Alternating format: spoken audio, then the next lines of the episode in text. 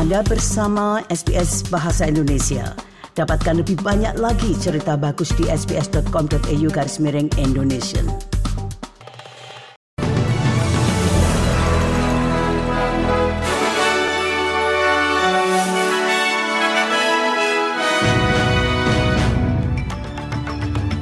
Berita terkini untuk SBS Audio Program Bahasa Indonesia untuk Rabu 25 Oktober 2023.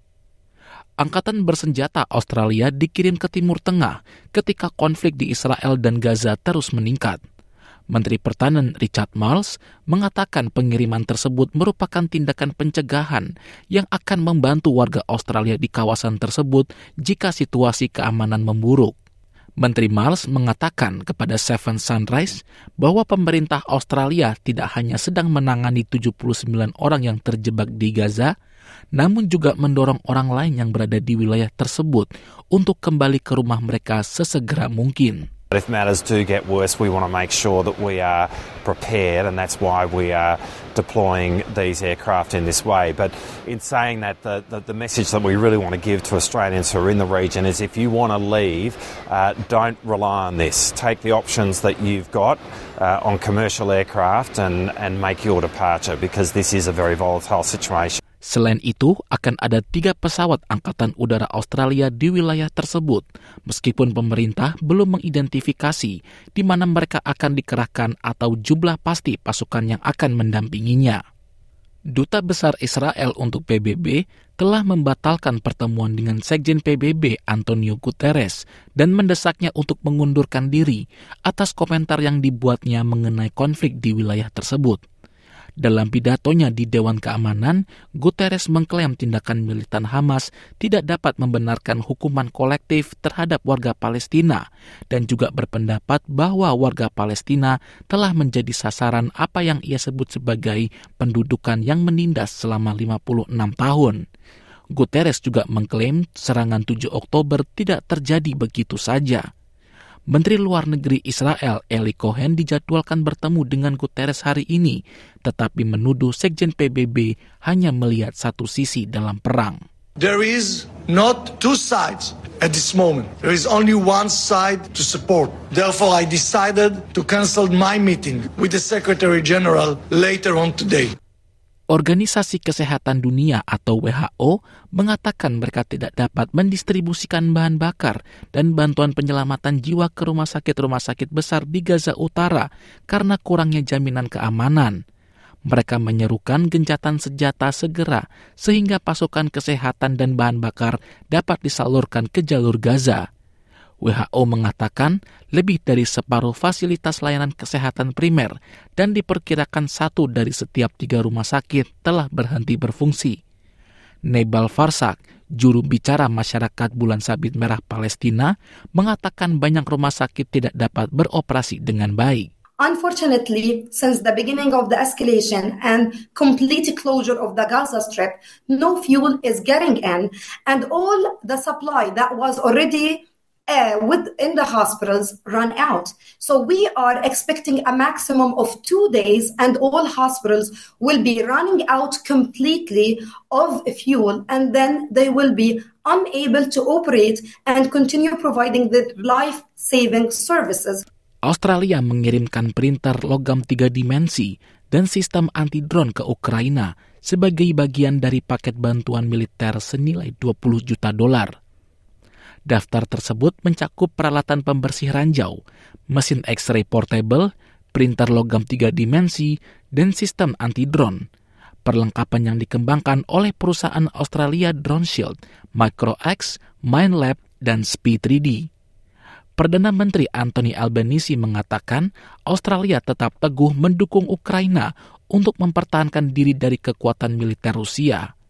Pemerintah juga mengatakan pesawat Wedgetail E-7A Angkatan Udara Australia telah dikerahkan ke Jerman untuk mendukung upaya memberikan bantuan kemanusiaan dan militer ke Ukraina. Perdana Menteri Anthony Albanese diperkirakan akan memperkenalkan undang-undang baru yang merombak kontrol ekspor pertahanan Australia ke parlemen dalam beberapa minggu. Undang-undang tersebut diharapkan dapat membantu memulai pertimbangan Kongres Amerika Serikat yang terhenti atas undang-undang terkait AUKUS.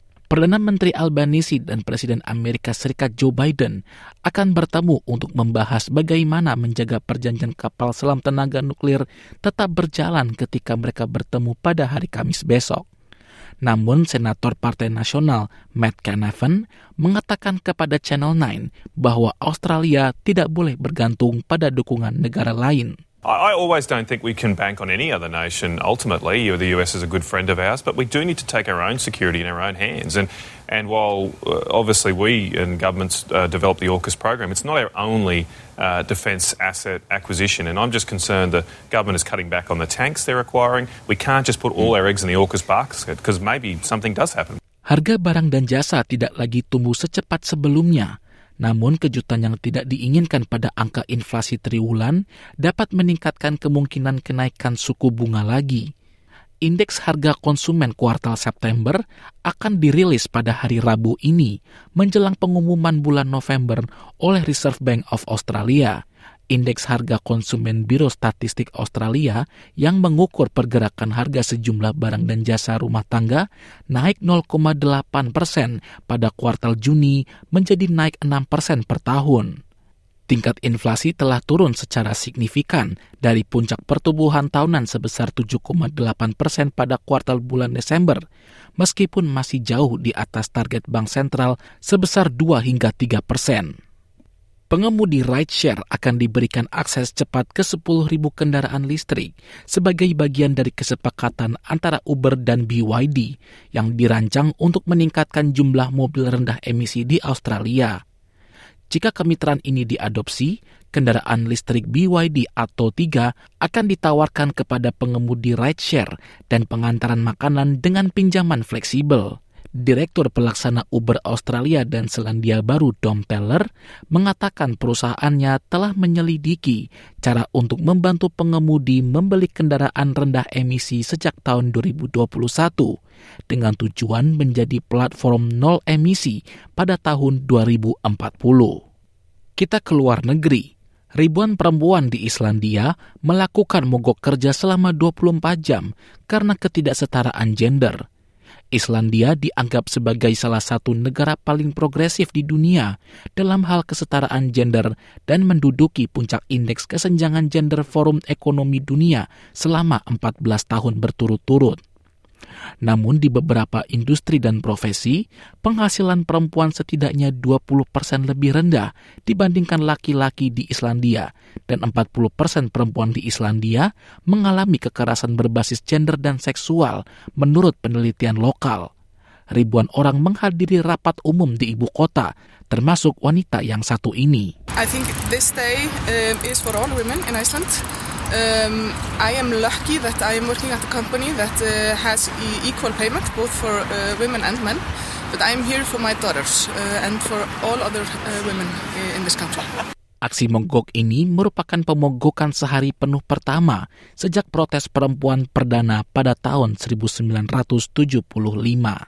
Sekian berita SBS audio program Bahasa Indonesia yang disampaikan oleh Dilail Abimanyu.